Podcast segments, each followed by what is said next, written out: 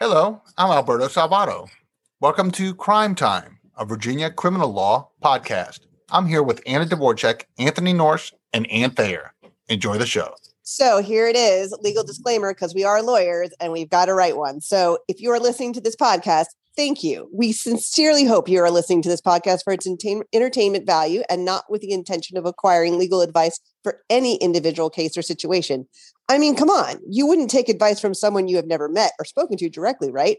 If you were bleeding profusely, you wouldn't listen to a podcast in hopes of a bandage somehow materializing over the internet and onto your 3D printer. Seeking actual legal advice can be just as important as a tourniquet. The hosts of this podcast are in no way intending to create an attorney client relationship with any listener. Sorry, we are sure you all are great people, but we cannot stress enough how little we know of you and your case. And rather than risk an awkward moment, let us just remember we have never met. Nothing on this platform should be taken as legal advice for any individual case or situation. We are just a group of friends with differing opinions and viewpoints, which we will try to explore through discussions of current events, law changes, and whatever else floats our fancy. In this episode, don't be a dip. Today, we're going to talk about what happens when you go tailgating for one of your favorite teams, football season's coming up, or you're going to happy hour because everybody's kind of getting back to normal after COVID, or you're one of those college kids that just started that's going out and about to go drinking and hang out with your friends. A lot of stuff can go wrong when you decide to have a night on the town. So tonight we're going to talk about how not to get yourself into some trouble, aka don't be a dip. Nice. First of all, we got to talk about the ways that you can be charged with a dip because a lot of people have a misconception as to what the public is or how the police officers can satisfy that element uh, that's necessary to satisfy to find somebody guilty of a drunken public does anybody want to tackle that hot topic? And how they can arrest you for a dip? Well, no, the definition other than being a dip. yeah, you could be a dip, but if you're a dip, if you're drunk in public, a lot of people have this problem with defining what public is, and oftentimes, and I think go ahead. That public is fairly broadly defined and Very can include defined. things such as inside a restaurant. I know there was some enforcement a few years back where officers would go into restaurants and bars and actually find people who were drunk inside the restaurant. And people thought that that was wrong, but that's technically public. Sometimes what happens is the police officers will ask people to come out to talk to them outside of the restaurant or even outside of their home. And once they're out in public, then they could actually, they can, I'm not sure, they do arrest. So they'll arrest someone. I just had one like that. Mm-hmm. And also, like, you could be in public on your own private property. So if you're on a balcony, for instance, if you're on your porch and you're intoxicated and people can see you from around your property, that actually is considered public. I had a case like that where my client was having a barbecue in his backyard. It was actually a celebration for his granddaughter's uh, communion. They were celebrating this. And a few people were in the backyard. It was a party. And one of the neighbors called, give up excessive noise. And next thing you know, the police arrived and they, they made several arrests and charged my particular client with a drunken public, even though he kept saying, I'm on my property, I'm on my property. And by the way, we ended up going to jury trial on that one, which is kind of funny because a drunken public is just a class four misdemeanor. And the worst you can get is a $250 fine. But anyhow, I'm going to toot my own horn and say we, we won that jury trial. But the issue is, and what's pertinent to this discussion is the fact that. Did you say you, you won? Did you win on that particular issue that he wasn't really in public, but he was in his backyard? No, I won on the issue that the jury probably felt bad that they tased my guy three times and they just flat out did a not guilty plea, not guilty finding. I won't even tell you what it was, but I mean, right. look. Can I ask why that case even went forward? If somebody was tased like that, haven't you? Why go forward on I the will, dip at that point? I will tell you exactly why it went forward. You know what? This is a hypothetical client. So picture this: there's a party in the backyard, like I explained, and somebody calls for a noise violation. The party happens to be in the middle of the day, uh, like at three o'clock. So it's nice, you know, it's daylight, few people in the backyard, a lot of people, but it's mostly kids and also some adults and their parents who are, who are there. Well, the officers come in and they go right by the DJ who's in the backyard and say, Where's the owner of the house? They don't ask the DJ to lower music, nothing like that. Well, they point to the DJ points to the owner of the house, which happens to be my hypothetical client. And things got bad because the officers asked for his driver's license or some identification, and he said something to the effect is, you know, why do you need my license? This is my property. And now four police officers surround this hypothetical client and they say, We need to have your ID. This hypothetical client looks around and goes, Four officers, four effing officers for a party. And as soon as he said that, he got tased and he went down. This hypothetical client went down, and this other woman who was at the party got up and said in Spanish, They killed him, they killed him. And as she approached these hypothetical police officers, they tased her as well. So it turned into this huge hoopla and hypothetical. And a news organization picked up the case. And what ended up happening was the news organization reported that the woman that was tased uh, was pregnant. And unfortunately, that wasn't the case. She just happened to be a little hefty. So it became such an issue that this department tased what people thought was a pregnant woman that they wouldn't offer anything.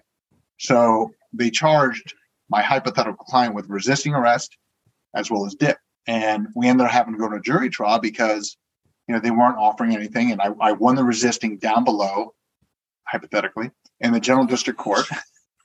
and then he was convicted of drunken public, which I said, well, fine, we're going to go to trial. And there were 19 witnesses, or I'm sorry, nine witnesses down in the general district court. So when I went upstairs, I asked for a two day jury trial on a drunken public.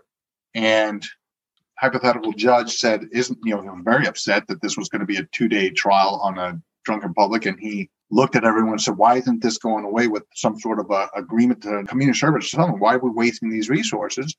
And I said, well, hypothetically, the Commonwealth can just dismiss this case now with a nolle pros.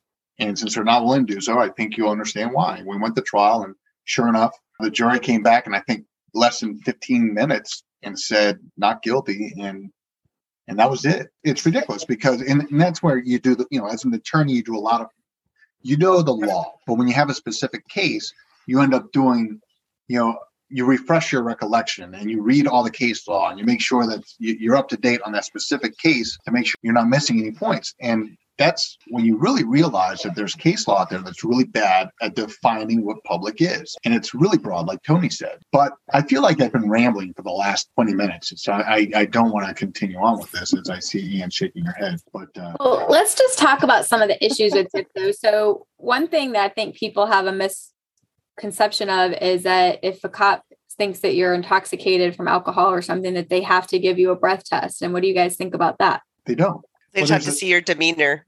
Yeah. You know, and different, and, you know, odor, and it's just a totality of the circumstances. You know, the cops don't have to walk around with a PBT. I just jumped in there because I needed Alberto to not ramble on for another 30 minutes. Uh, but and speaking of the PBT, however, the results of the PBT do not automatically come in like they do with the DWI if you're challenging probable cause. The government needs to establish the reliability of the device that they're using to measure your breath alcohol, the PBT device. And there are no shortcuts to get that evidence in. So even if they do take a PBT, they're going to be hard pressed to get that information into evidence. But that doesn't mean they can't use it for probable cause to arrest you. Correct. And that also leads to really what the point I think this episode really is is that when you're out with your friends, as Anne started off, is that if you overindulge, there's a lot of ways that you can end up becoming a resident, even just overnight, of the Fairfax County Adult Detention Center. You can. Sorry, there's like, I don't know what, there's like yelling and screaming outside and banging, and I have no idea. I want to, like, I don't know what's going on. Maybe it's some drunken publics. I think somebody must be moving mm-hmm. something. I don't know. That's not I heard, good. I heard kids like yelling, running around, screaming, and then I just, anyways, go ahead. No.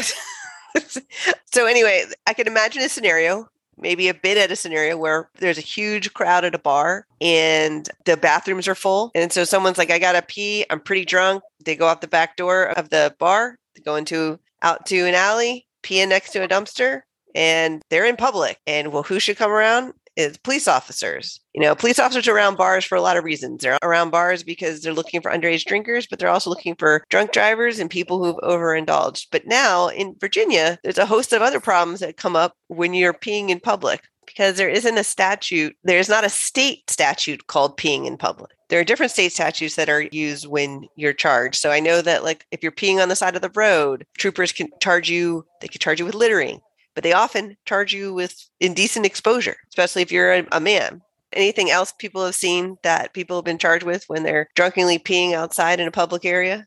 I But I- fell asleep during that explanation. So oh, I know it was hard. It's hard. Well, I know that you were at the bar earlier, right? And then you fell asleep in the alley and you were Yeah. escorted back home. Well, okay. So another instance, and I'm not going to talk about uh, urinating in public because I don't have any experience in that. But uh, You're a boy, and that's a lie. There I know, no boy that is a lie. never peed Every boy outside. has this is gonna this is gonna sound funny, but nobody can see. Liar.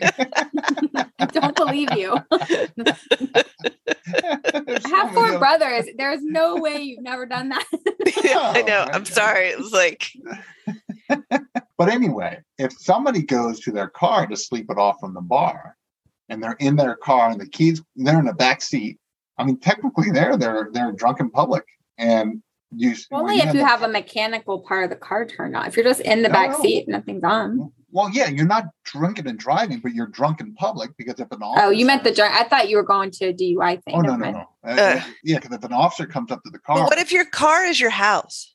Then you know you're drunk in your house. I mean, it's visible. you know, it, yeah. For our listeners, that is not really a charge that we have. Well, So we talk about what it means to be intoxicated, that it could be alcohol or drugs, and it's when you've consumed enough that it's impacting your speech, your mannerisms, Yes, like your that- general appearance, like how you're acting, like all of those that's things. Virginia Code four point one zero zero. Nerd. Dash 100. Yeah, 4.1 100. Yes. What did I say? I said nerd. He said Yeah, I he said you said 4.1100. You should put the dash in there. And Tony wanted to make sure people knew it was a dash. Uh, And they used their Google machine. sorry, I'm, I'm not an exact kind of person, but the statute says that to be intoxicated in Virginia, a person must have consumed enough alcohol to observably affect his manner, disposition, speech, muscular movement, general appearance, or behavior. Now, I'm really getting tired of the statute saying his instead of her. I've seen lots of drunk females. Well, I think there's like what 20 men's prisons in Virginia and two women's prisons. So maybe they just were like more than likely it's a dude. Yeah, you're you're right. I guess these were written back in the day when. But talk about a double standard. I mean, Based in fact. irritates me. I think it's wrong. I mean, the bottom line is you can get a drunk in public very easily. You can be driving in a car with somebody else who gets stopped for something and you're in the passenger seat and the cops get everybody out and you're yelling at the cop or trying to figure out what they're doing with your friend or your family member, whoever it was that was driving or that they're searching or whatever's going on. And some cops will just arrest you right away if they Yeah. feel like you're under the influence. And some are going to say, hey, get away, like get call a ride, call an Uber, get out of here. Like, and then people don't listen and it ends up rising to the point that police don't have anything else that they can do but get you to safety and they charge you with the drunk in public. Well, let's talk about low hanging fruit. I mean, tailgating, all these parties, all these sports that are going to be coming around in the fall, football games. I don't care what sporting event it- is. You have Hockey. free gaming, hockey. You have Baseball playoffs. tournaments, baseball play. You have people getting Well, into not for this lots. area because national. Well, listen, in Pittsburgh, Pittsburgh, It wasn't that long ago that they went um, to the I'm World a Braves Series. fan. Get my sports team great. Well, in this, you said in this area, so and we are the reigning World Pittsburgh. Series champions. So do you not mess? You can't say anything about my boys right now. I, I could say they were better with uh, Freddie Freeman on their team. not really. They're kicking butt right now. They would have been better with Freddie Freeman on their team. I like Freeman. Anyhow, the point is, you know, it's if the police wanted to, they could probably get a thousand arrests at a big party school you know, just by going through the tailgating. I have a feeling they don't because there's a lot of money that those uh, stadiums bring to the I'll community. I will say this: there's a lot of drunken publics in college towns. the battle of the So two of you on who can be like the quietest and who can talk the longest. I don't know. This is like the Anna Alberto battle. I know. Oh, Tony, you're you're still here. I don't think Tony's ever been in public outside of court, so he doesn't have That's to. not true. I've bullied. seen Tony at a bar before. I don't know if he was drinking. What? I know we were drinking. So even though we're talking about a class four misdemeanor, it's still a misdemeanor. You know, it may not get reported on certain things, but you are being booked. And stop me if I'm wrong, which I know Anna will. When you're booked, you're going to have fingerprints taken no matter what, And a photograph. And a photograph. And they keep you until you're sober, unless, as Alberto pointed out when we were starting to talk about this episode before we got going live, that the cops have the option to take you to like a detox center. And I don't know I don't know if it happens in other areas of Virginia, but I don't know of anyone here where they do that in lieu of like the jail and charging you. Right. Although I have talked to some officers who have tried to take people back to their homes. And unfortunately, sometimes the person is so intoxicated, they can't remember where they live. And that's when they end up going to the jail. So I think a lot of the officers want to just help the person just get out of danger. And sometimes the last resort is to take them to the jail. So are we missing anything else about drunken public? Just that. Well, what maybe what should you do if you get charged with a drunken public? Yeah, there we go. Depending on the jurisdiction, drunken publics are handled different. Some you can do a lot with a whole bunch of community service hours before going to trial and even some evaluation that some jurisdictions require, like some sort of an alcohol assessment when you have an issue or a problem or something that you should be looking out for. And also it depends on the kind of behavior you're exhibiting when the police officers stop you. The ones that where where someone's walking to their car, I think most judges would even say, I mean, that's not the most egregious. You don't know if they were going to drive away. They're just walking from a bar to even the metro or walking from the bar to a cab. Uh, you see those guys getting stopped all the time here I am. I said, guys, you see those people getting stopped all the time. And generally speaking, if the behavior is vanilla, there's a lot more you can do. You have to do a lot of pre-gaming to prepare yourself for court. And pre-gaming is like, you know, community service hours, something like that. Well, it also depends on what your charges are because the more that you're a jerk or the more you're causing a scene at the bar, out in the road, endangering other people or cursing at the officer, other people around you, whatever's fighting with people, like physical fight, like whatever you're doing, those charges start to add up because it can be just a dip and then it can go to disorderly or to assault or maybe even an assault on an officer. Like it just kind of escalates from there. So it's always hard. You know, we can tell you very easily to say, hey, behave when you're drinking. It's easily to say that now, but then when you've been drinking, you're not, it's not going through your head. Oh, they told me I better be nice to this officer. But it's just something to have that you should always do because anytime you're worse, one of the first things prosecutors or judges ask police in these kinds of cases is how were they? Like, is there anything else I need to know or that was aggravating about it? And when they throw out some of those other factors, something that looked really easy may not be for you. Right. And unfortunately, alcohol does impair people's judgment. So it makes it a lot easier to pick up those additional charges. Mm-hmm. And then I think one of the other things I would say is like if you are in college and things, and like we're right here by George Mason, right? And those kids get in trouble and then it goes to their review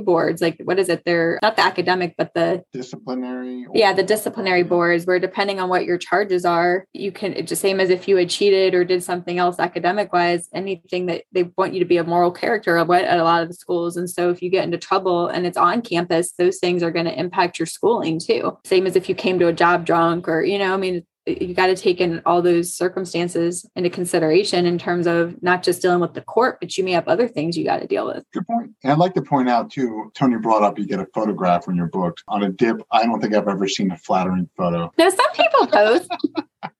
I mean, usually, usually their hair is all messed up. Yeah, eyes are glassy. A little bit disheveled somehow they're always allegedly. smiling. allegedly. Allegedly. Somehow they always look smiling which makes them look even more like intoxicated. I don't know. I'm just saying.